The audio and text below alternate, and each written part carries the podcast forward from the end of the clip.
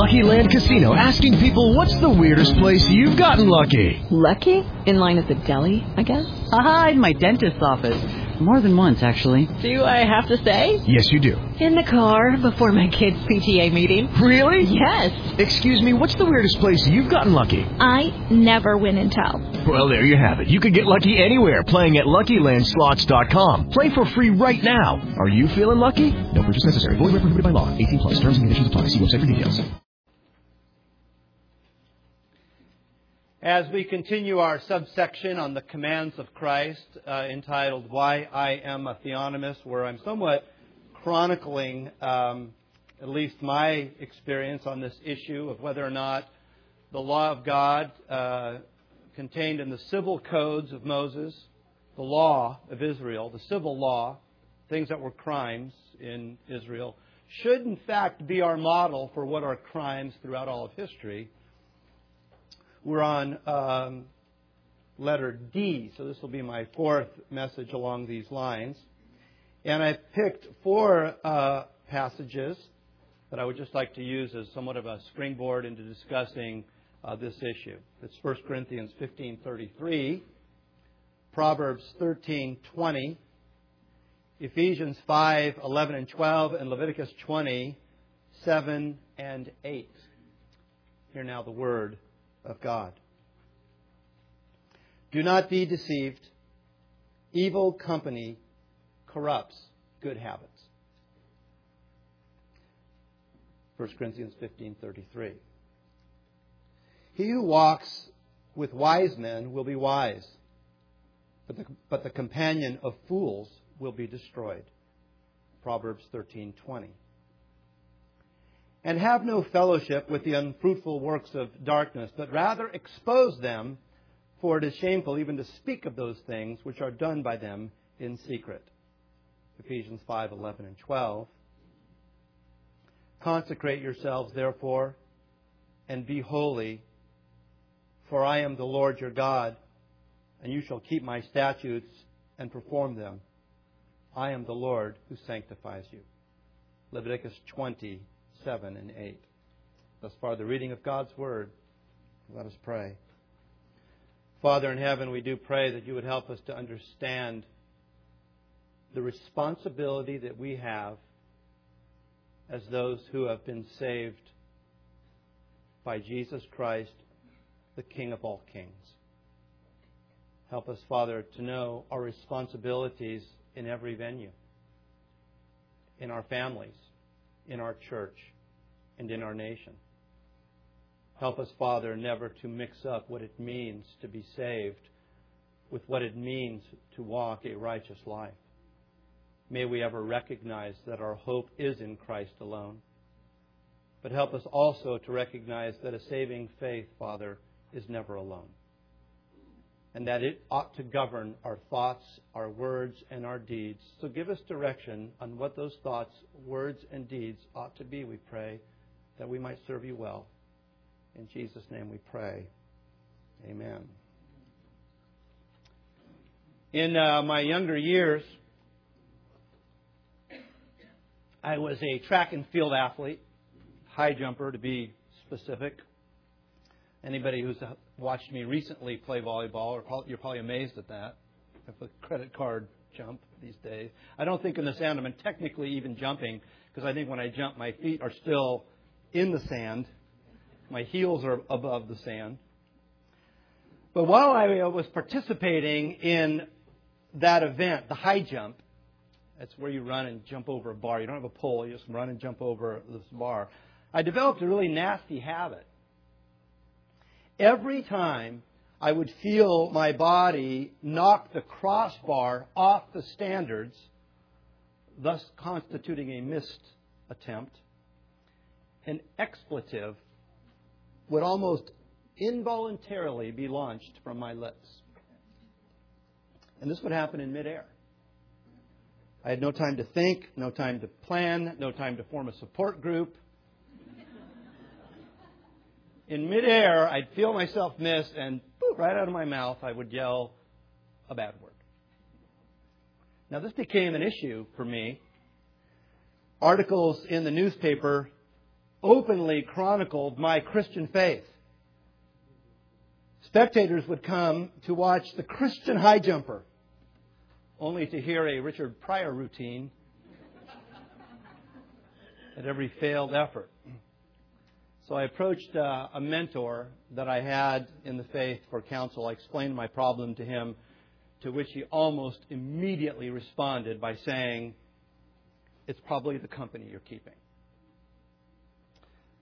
There is a general biblical principle expressed in the passages that I just read, and many, many other passages like that, that we are to keep ourselves as Christians unstained by the world, as James puts it. Unstained by the world. Some Christian sects, I think, mistakenly take this admonition so seriously that they remove themselves from society and create their own subcultures there are groups of Christians, they just move to a, a, a, plot of land and they just get out of the world entirely. At least they think they're getting out of the world. They're really not. But, friends, it's not the prayer of Jesus that we would isolate ourselves from the world by which we're surrounded. That is not the way Jesus prayed for us.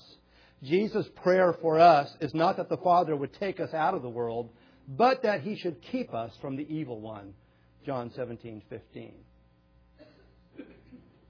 when we think of the effects of bad company, as the Apostle Paul put it, it might bring to our minds the friends that our children might choose, or the friends that we as adults might choose, and their influence upon us. And I think it certainly includes that. It might primarily include that. It might primarily include me being careful about who I'm spending my time with or what I'm spending my time doing. But, friends, the principle of contamination is not limited to the friends we choose. It's not just about me hanging out with the right people. As our culture becomes increasingly lax in terms of what is acceptable and legal behavior, we are simply foolish to think that we and our children will be left unscathed. Back in 1994, I was watching a movie, movie reference, to get that in, where um, our governor was playing a secret agent who was losing control of his teenage daughter. His partner, secret agent partner, played by, by Tom Arnold, some of you know who that actor is, offered what I found to be an accurate analysis explaining this. This is how the dialogue went. Yeah, but you're not her parents anymore, you and Helen. Her parents are Axl Rose and Madonna. The five minutes you spend a day with her can't compete with that kind of constant bombardment. You're outgunned, amigo. Friends, we're being fed a constant diet of ungodliness. Movies, books, video games, television shows, billboards, bus stops, routinely portray behaviors which the Bible teaches, quite frankly, to be capital crimes as acceptable recreation with no consequences. How many television shows highlight adultery, homosexuality, and fornication in such a way that by next Thursday night, everybody's healed? No consequences. Everybody's fine. You just have to wait until the next episode, and everybody's cool. How many Christians have been so infected by the world that they engage in uh, pregnancy terminations, divorce, pornography, drug and alcohol abuse, as if these sins, many of which the Bible considers to be crimes, are standard operating procedure. Perhaps you recall the strife between Abraham and Lot. It was really Abram then, where Abram offered Lot whatever land he pleased. Remember the story where their, their herdsmen are fighting? And Abram goes, Look at it. Let there be no strife between the two of us. Look up and pick whatever land you desire. Lot found the plain of Jordan a pleasing terrain. He looked out there and it just looked pleasing. Pitching his tent, the Bible says, as far as where? Anybody know? Sodom. As far as Sodom. Moses then records, quote, But the men of Sodom were exceedingly wicked and sinful against the Lord. Friends, Lot's decision effectively destroyed his family. His wife eventually became a pillar of salt, and his daughters engaged in really what we'd have to argue to be very unseemly behavior. My point in all of this is to state what should be obvious that a corrupt environment is corruptive.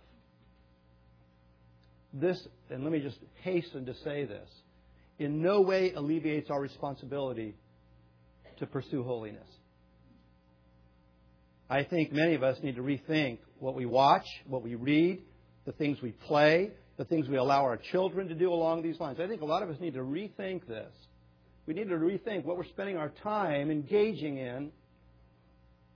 We have to recognize that the culture in which we live is desensitizing us to things that should just be abhorrent. We may find ourselves in an ungodly environment, friends, but that doesn't mean we need to be immersed in it. We may wish to carpet the world, but in the meantime, we need to put on a comfortable pair of shoes which, which insulate us from the current pollutions. I may change the world. I think we should try to change the world. I think that's a responsibility. Of course, that's kind of this whole theonomy thing. But in the meantime, comfortable shoes, maybe that's not enough of illustration. Maybe we have to put on one of those suits, those uh, hazmat suits, to not be polluted by the corruptions by which we find ourselves surrounded. Now, I'm not going to make a list of rules. I know people like the rules. And you know what? The rules will come when I actually get into the Ten Commandments. I think those are rules. I mean, I know we're anti-rule and everything, but those are rules, and we'll get into those rules when the time when the time comes. But I'm here to tell you that we are foolish to think that when we engage in a culture unrestrained by godly statutes, that it will not have negative consequences on us and our children. I'm just and our children. I'm just warning you. I mean, I see it in myself, and I see it by in the people I'm surrounded by. And I, I understand there is this sense, uh, there is this desire sometimes people will have. Well, we need to so isolate ourselves. We need to be. I had a guy tell me years ago when I first came to the church. He goes, you know what? You need to kick us in the butt a little bit more. Kick us in the butt. Because uh, the previous pastor was pretty good at that. I, it's just I don't really do that. I'm not. Uh, I'm not a kick you in the butt kind of person. Uh, I'm uh, in the, you know, even as maybe as a young coach, I was more that way. But as I coached, I basically kind of had a more of a measured uh, way that I would express things. I would say, look, at if you want to win, you can't do that. Now, if you want to win, you need to either do this or that, but you can't do that. And if you do that, you're going to lose. Now, you have to decide whether or not you want to win or lose. You know, but you can't be lazy and you can't be fundamentally unsound. You know, you have to know what the objectives are, and you need to pursue those objectives with everything you've got. Now, if you want to just be bad at what you do, then you know what? I'm going to find somebody else to coach because I got to the point where I'm just I don't I don't have time to coach people who don't want to win. I can't get that into you. I'm not going to yell at you every day. I can't follow you around all day, right? And yell at you every time you do something wrong. It's just not my style. You know, I have a hard enough time doing that with my own family and myself. But I will tell you, and I'm here to tell you that we are foolish to think that we can engage in this world in a culture that is moving further and further and further away from those things that God has determined to be sanctifying to our souls and not have that pollute our hearts. It's a bad, we're in a bad direction, moving, uh, we're moving in a bad direction as, as a culture. So, how does this all relate to the issue that I'm in a sub series on theonomy, the idea that the law of God should be uh, the model that we utilize for our civil laws? Friends, the law of God, revealed in the civil codes, primarily in the Old Testament, is God's prescription for the restraining of sins slash crimes which will eventually decimate a culture. God doesn't say these particular sins need to be crimes willy nilly, you know, capriciously. He's basically saying these sins need to be crimes because these particular sins are the types of behavior that will ruin a society. And they need to be stopped. It's not enough to leave these up to the individual conscience. We don't tell a person who's committing murder, well, hopefully you'll feel bad enough about it someday to stop doing it. That's not the way that's dealt with. That person needs to be stopped. And then we have to, we have to make this decision well, what behaviors are crimes? What are those things that God has said? Look at this can't go on. We, has God left us to our own wisdom to figure that out? I don't think so. I think God has shown us in His Word these are the things that must be dealt with by man. It goes all the way to Genesis 9. Whosoever sheddeth man's blood, by man shall his blood be shed. For in the image of God made he man. There are certain things that our civil magistrate, that our governors, that our kings, our presidents, whatever that person in authority is, there are certain things that they are to deal with. I would guess, friends, that 70 to 80% of the people who come into my office seeking to put together their crumbled lives have been, at some level, the victims of a culture that has scoffed at and ignored sins which the Bible classifies as crimes. You understand what I'm saying? And I'm not saying this is some big excuse. I mean, we have to understand individual, personal culpability that we all have. I don't see anywhere in the Bible God buying the idea that, Lord, you don't understand, my second grade teacher was just so messed up. And ever since then, you know, we need to take responsibility. Nonetheless, those things will influence us.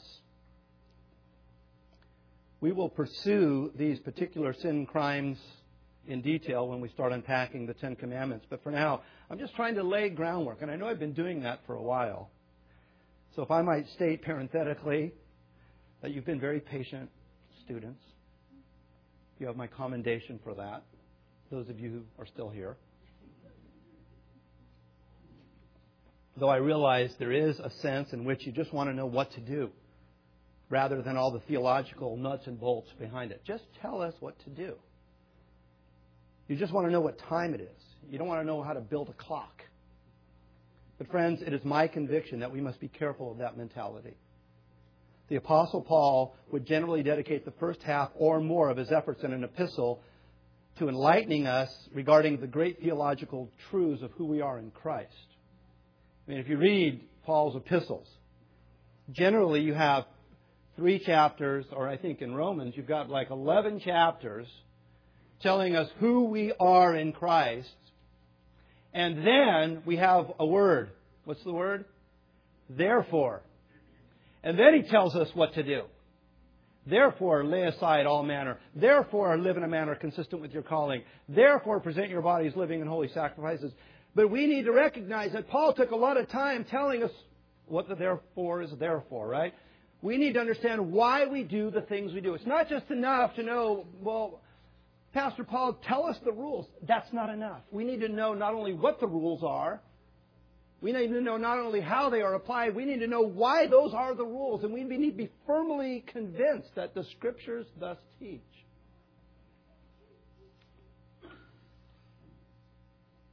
Parenthesis over. Friends, recognize not all sins are crimes. But God in His Word tells us which ones are.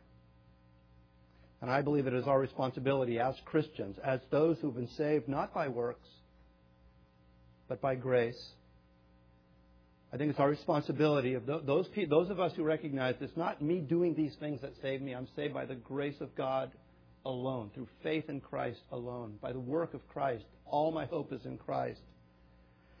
But being those people, we have a responsibility to seek to cultivate an environment that looks as little like Sodom and Gomorrah as possible.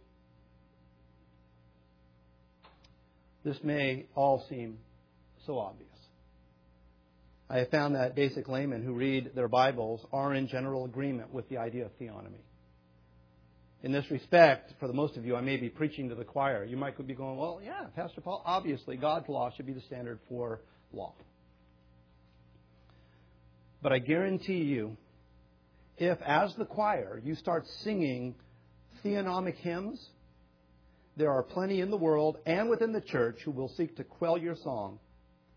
And then you're going to want to get the notes to have the discussion. That's why I write these all out. We need to be able to give an answer. It's not enough to just get up there on a soapbox and say it's wrong. We need to be give, give an answer to the world and to the church who would say, you're too political. This morning, I'm going to seek to answer just one question. Is the New Testament, because you realize this whole issue is mainly an Old Testament issue, right? The civil law given to Moses is given to him in the Old Testament.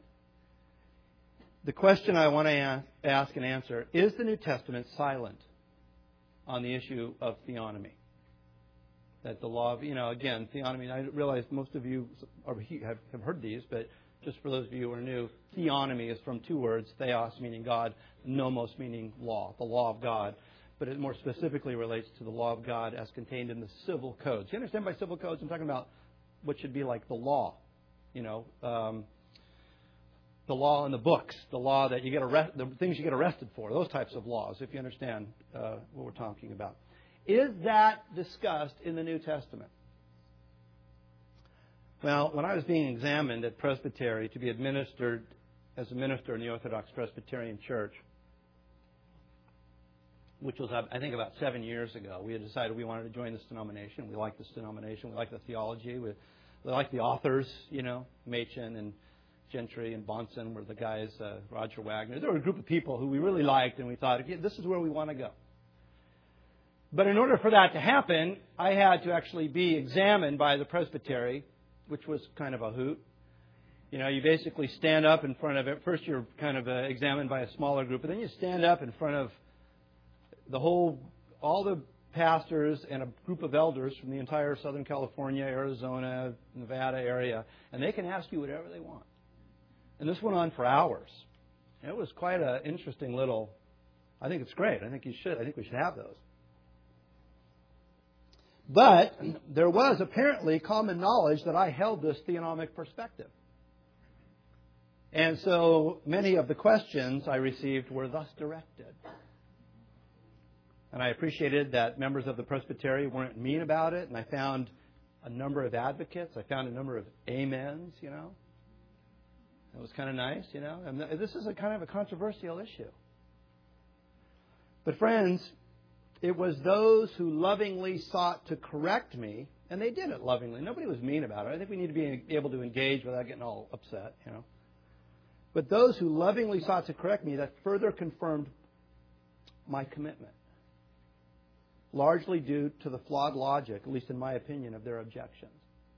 You ever have somebody, they're telling you why they think you're wrong, and then the reason that they're giving you for why you're wrong is such a bad reason that you feel like you're even more right than you were before? Much of this was based upon the New Testament's supposed silence on the issue. I remember one pastor, he quoted Galatians 6:1, which reads, Brethren, if a man is overtaken in a trespass, you who are spiritual, restore such a one in a spirit of gentleness. He then asked, if you're a theonomist, it would seem that instead of restoring him, you would arrest him. Now, the answer to that objection, friends, is really simple. Galatians was written not to the civil magistrates of Galatia, but to who? To the churches of Galatia. It's not my job as an officer in the church to arrest anybody. We don't have a little jail cell back here where we start arresting people. But let me just say this. If the particular trespass that I'm dealing with where I'm trying to, as a pastor, restore the erring brother. If the trespass is a crime, then I would recommend that the offender turn himself into the civil magistrate who should arrest him. Right? I mean, doesn't that seem obvious? The guy's committed a crime. I'm thinking, do you understand it's a crime? Do you repent? Do you trust in Jesus? I, I'm operating as an officer in the church. And then I'm going to go, you know, you need to turn yourself in for this. I've done this many times. And you know what? Quite frankly, depending on what's going on here, if they don't, I may. You're going to turn yourself in, or I'm going to turn you in, depending on the crime, depending on what's going on here. God has set up three institutions the home, the church, and the state. And it is the state's responsibility to arrest evildoers, to punish evildoers. Friends, people who object to theonomy based upon the New Testament tend to ignore the primary purpose of the New Testament, which was to reveal that Jesus, the Messiah, had come. Why, was, why is there a New Testament? There's a New Testament because the promised Messiah is here. People tend to ignore the historical, political context of the New Testament church. What was the political context of the New Testament church? It was what you call a, a monarchy, right? Who was in charge? Who was the political leader during that time? Caesars. Yeah, numerous Caesars. And no one was asking Christians to run for the Senate.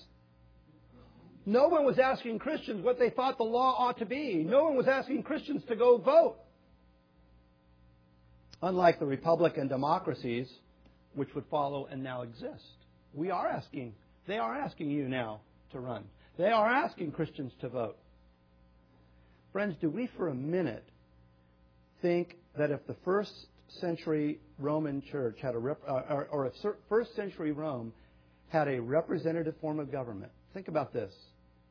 Do we think for a minute that if first century Rome had a representative form of government in which Christians could run for office and be elected as lawmakers, that they would not have seized that opportunity for good as they watched their brothers and sisters in the faith being eaten by animals and burned to light gardens?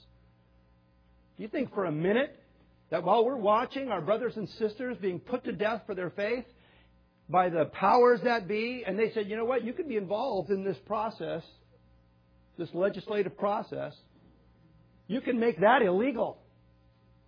Do you think for a minute they'd say, well, you know what?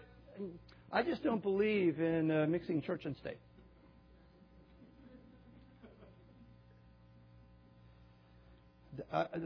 So I guess my point here, my initial point is, when people say you don't see that kind of stuff in the New Testament, they're, they're ignoring what the political context was of the New Testament. It wasn't a democracy. It wasn't a republic. It wasn't a place where Christians could engage in the process the way we can now. But those times would come. We now have that opportunity. Uh, I would argue this, you know, that the in a, truly in a representative form of government, if it's a good representative form of government, the ultimate power in a worldly basis is who? I would argue the people. It's the people, right? It's the people who can decide to elect a president. It's the people who can decide to elect congressmen and senators. It's the people who make those decisions. So the closest thing we have to a king are the people. Now, here's the question you have to ask yourself Do you believe Jesus is King of Kings? Because if you believe Jesus is King of Kings, then we, as a corporate, as a collective group of people who form the closest thing that we have to a king, must bow and defer before his authority in every area of life. That all being said, I would argue that the New Testament is not silent on theonomy, and let me give you just a couple of examples. Paul indicates that it is a lawful use of the law to restrain evil. 1 Timothy 1 8 through 11, we read this. But we know that the law is good if one uses it lawfully, knowing this that the law is not made for a righteous person, but for the lawless and insubordinate, for the ungodly and for sinners, for the unholy and profane, for murderers of fathers and murderers of mothers, for manslayers, for fornicators, for sodomites, for kidnappers, for liars, for perjurers. And if there is any other thing that is contrary to sound doctrine, according to the glorious gospel of the blessed God which was committed to my trust. John Calvin comments on this that, quote, the law of God was given in order to restrain the licentiousness of wicked men because they who are good of their own accord do not need the authoritative injunction of the law. Now, somebody might, I you know, I, I don't like to over anticipate objections because I know that can get kind of long and laborious, but somebody might assume we all fall into the category of lawless and insubordinate. I mean, when he says that the law was not made for a righteous person, you might go, well, who's righteous? Obviously, this is just kind of a, you know, a, a, a unanimous comment upon all of humanity. I mean, after all, who is actually righteous? But here again, I would agree with Calvin, who explains that the righteous person Paul writes of here is not somebody who's absolutely perfect, but one who desires to aim at what is good. Not every time we read, I mean, the Bible talks about Job being a righteous person.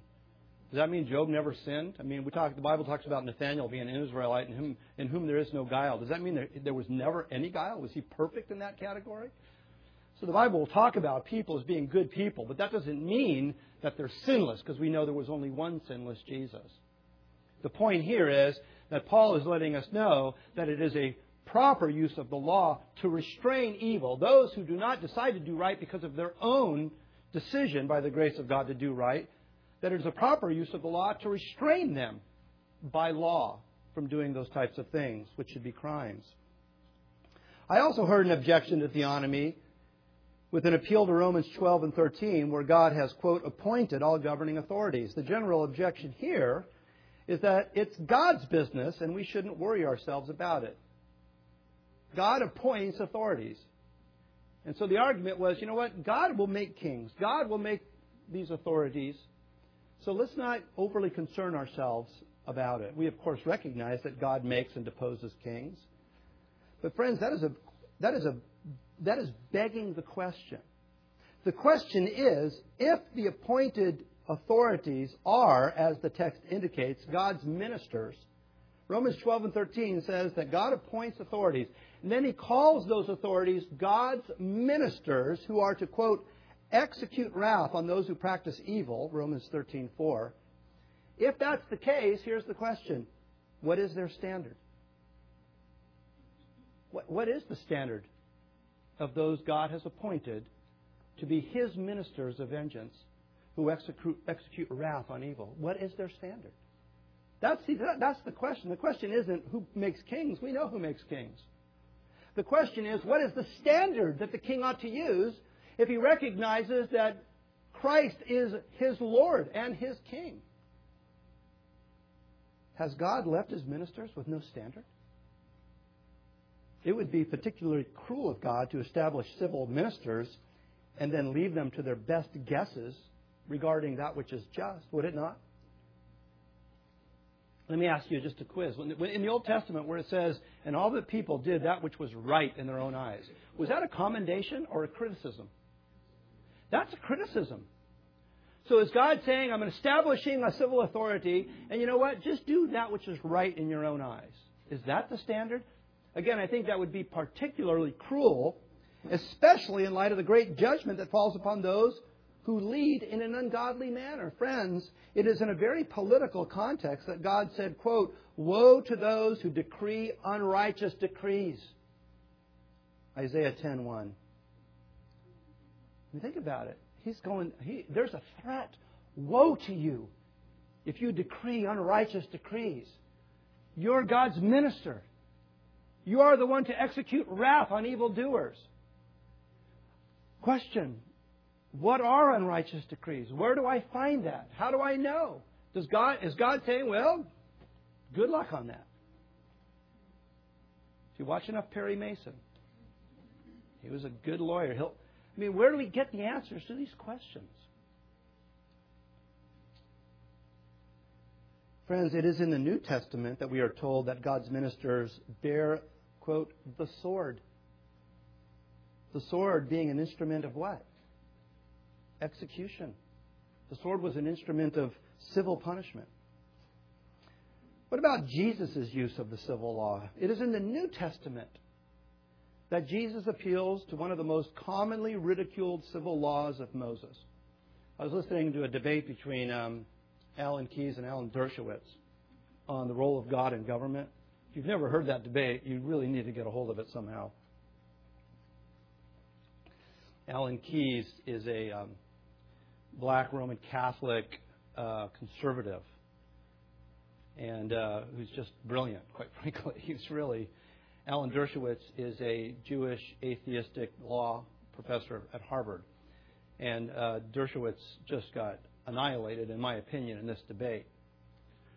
But one of the things that Dershowitz brought up in the debate, one of those most highly criti- criticized laws that we see in the Bible, is when Dershowitz goes, so you believe that the law of God should be the law? Yes. So when the Bible says that we should kill recalcitrant children, you believe that should be the law? Right? Can you imagine the whole audience going, Is that in the Bible? All of a sudden, the kids are paying attention.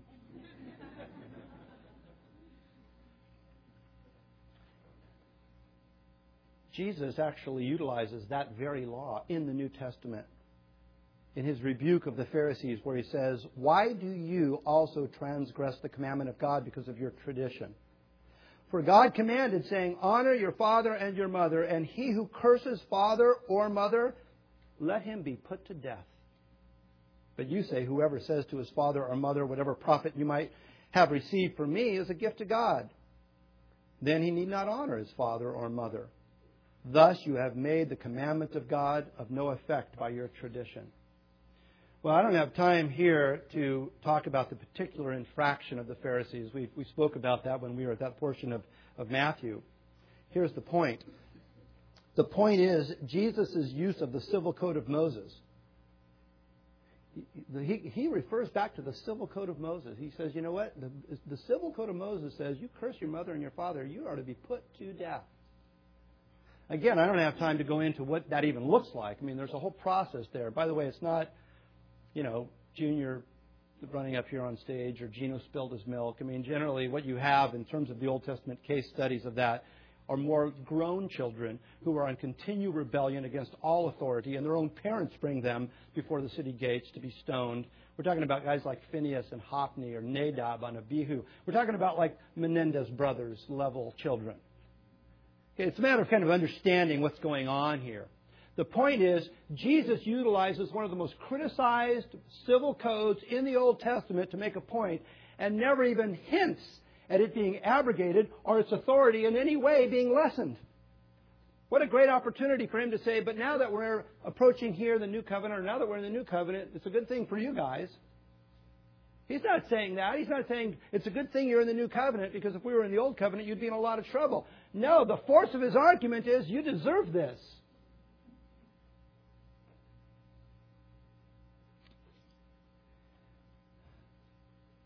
And when people appeal to tradition, have you ever noticed that? It's a big word among conservatives. When people appeal to tradition as the basis of their legal standards, we see it with popular conservative radio talk show hosts. They hold to the traditions that made this country great. You hear that? I mean, I hear that a lot. Those traditions, by the way, for the most part, are good. I mean, most of those traditions, a lot of those traditions I agree with. But, friends, let me just tell you this. Those traditions, if not grounded in the Scriptures, by the very nature of the case, make the commands of God of no effect. This is a big argument, by the way, with Roman Catholics and Protestants. You know, because they believe that tradition in the church is equal to Scripture. Let me just tell you, we can talk about this during Q&A if you'd like. When you make tradition equal to the Scriptures, tradition becomes more valuable than the Scriptures to you. You make, you make the, as Jesus said, you make the command of God of no effect. We could talk about how that unfolds or how that really works, but that's the nature of the case. Other examples of the civil law of God, at least surfacing in the New Testament, would be the efforts of Jason and the brethren in Acts 17, who were, quote, turning the world upside down, acting contrary to the decrees of Caesar, saying there is another king, Jesus. They were upsetting not just the, you know, the chief priest, they were upsetting the civil magistrate. The, the accusation here had political overtones to it. When the Jews, friends, wanted to convince Pilate that they were not followers of Jesus, their chant was one which unveiled their political convictions. What did they say? We have no king, but who? Caesar.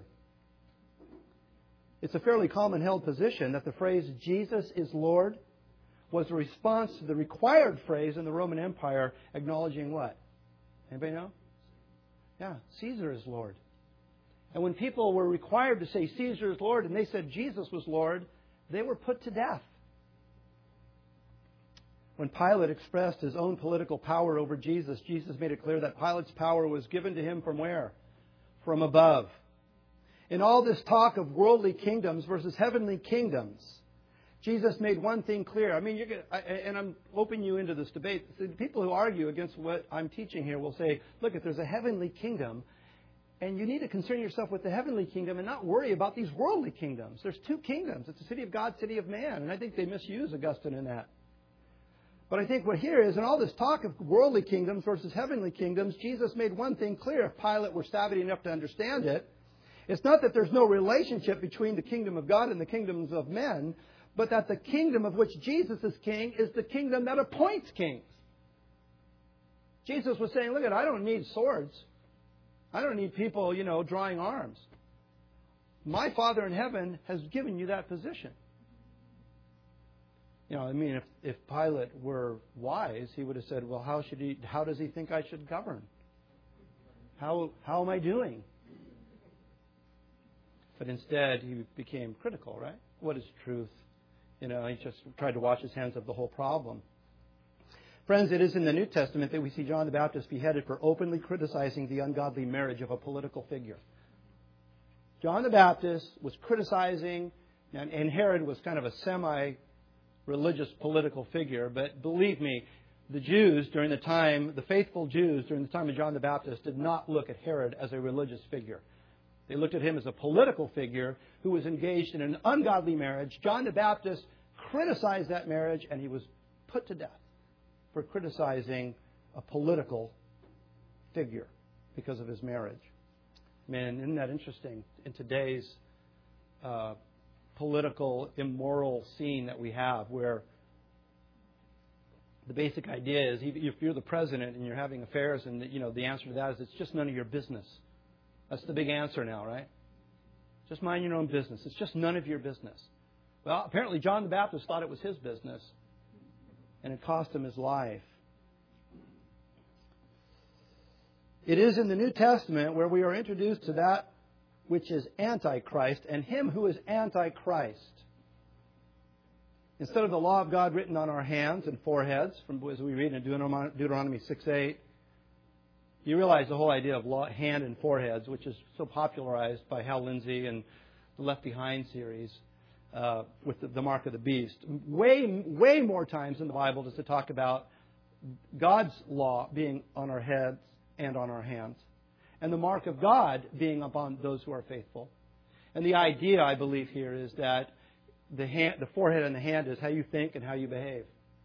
As we talk about all the time, right? Do you have a faith that is an active faith?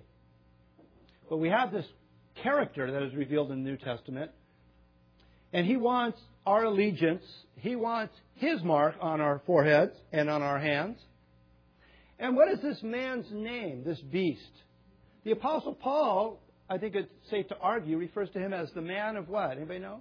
The man of lawlessness. He's a political figure, and he's the man of lawlessness who demands our thoughts and deeds. Friends, let me just tell you, we will either have God for a ruler or we will end up, if you will, with a beast for a ruler. We will either recognize the authority of God or we will defer to the authority of man. We have no king but Caesar. I would argue that that was one of the earliest actions in the New Testament where people took the mark of the beast upon themselves. Is theonomy taught in the New Testament? You know what? It doesn't have to be since as Christians we believe in the 66 books of the Old Testament and the New Testament. And when we read of all the promises associated with the coming Messiah recorded in the Old Testament, friends, it speaks of one who will rule over and bring justice to the nations. That is the expectation of the Messiah. And we should think no less of it. Nonetheless, the answer to the question is yes. I think it is taught in the New Testament. One last thing in all this talk of law and cultural transformation, I need to make this last point, especially as we proceed to the Lord's table, as Mike's going to come up in just a second. None of this should be thought of as man made triumphalism or carnal culture wars or a moral majority pulling themselves up by their own bootstraps and creating a utopia on earth through human innovation. It's not, hey, look at us, we can do it. We just need, I mean, I've always had a problem with that name of the organization, moral majority. I mean, I, the very name of it, they should have had a different name. You know, the um, wretched, wretched get saved majority, something other than that because it does sound kind of prideful, right? We're the moral ones. I mean, maybe they had a different, but the connotation is there. Nonetheless, I and I, I quite frankly appreciated their efforts. Appreciate the fact that they were out there fighting while a lot of people just kind of went back into their little covey, you know, their little den, hovel. But we should not think of it that way. Friends, it is by a God given recognition of our own sin, folly, weakness, and need for Christ that anything good in this world will ever happen. It is by a recognition of our own sin, weakness, folly, and need for Jesus that any good thing will ever happen in our lives individually or collectively. The redemption of the world does not come through lawmaking or law keeping or transformed cultures, but through the blood of Christ redeeming souls one at a time through word and sacrament. Whatever good things might happen, that's a result of grace. That's a result of the fact that God is working in our lives. It's a result of God pouring down His light upon us. It doesn't somehow procure it. If we do not have humility before God, continually confessing our utterly incapacitated state and need for forgiveness, if we do not day by day seek to drink from the cup of Christ's tender mercies, praising God alone for our salvation, let me just say, all this talk of law means nothing and will amount to nothing May that subdue our hearts as we come to eat and drink and remember the broken body and shed blood of our righteous Savior. Let us pray. Father in heaven, we do pray that we would recognize that it is not through human effort or endeavor that redemption takes place, but by your grace through the blood of Christ, even as we sung, through faith alone. Help us, Father, to recognize that that is our peace. That is our eternal hope. And that the ups and downs of what happens in particular cultures in no way, Father, alleviates or mitigates your sovereign hand in all things. So let us, Father, take comfort. And when we stop, and as Mike comes up and we prepare for the Lord's table, and we eat and we drink and we remember. Let us not remember what good things we have done, but let us remember what Jesus did for us. But having said that, Father, we do pray that we would wake up and that we would be firm in our convictions, that we would seek with all of our heart, soul, mind, and strength to keep ourselves unpolluted by the world in which we live. And may we, Father, make every effort, as far as it depends upon us, to make decisions that are honoring to you that are in accord with your good and perfect law, that it might be a blessing, Father. Through Christ we pray. Amen. With Lucky Land slots, you can get lucky just about anywhere. Dearly beloved, we are gathered here today to. Has anyone seen the bride and groom? Sorry, sorry, we're here. We were getting lucky in the limo and we lost track of time. No, Lucky Land Casino, with cash prizes that add up quicker than a guest registry. In that case, I pronounce you lucky. Play for free at LuckyLandSlots.com. Daily bonuses are waiting. No purchase necessary. Void where prohibited by law. 18 plus. Terms and conditions apply. See website for details.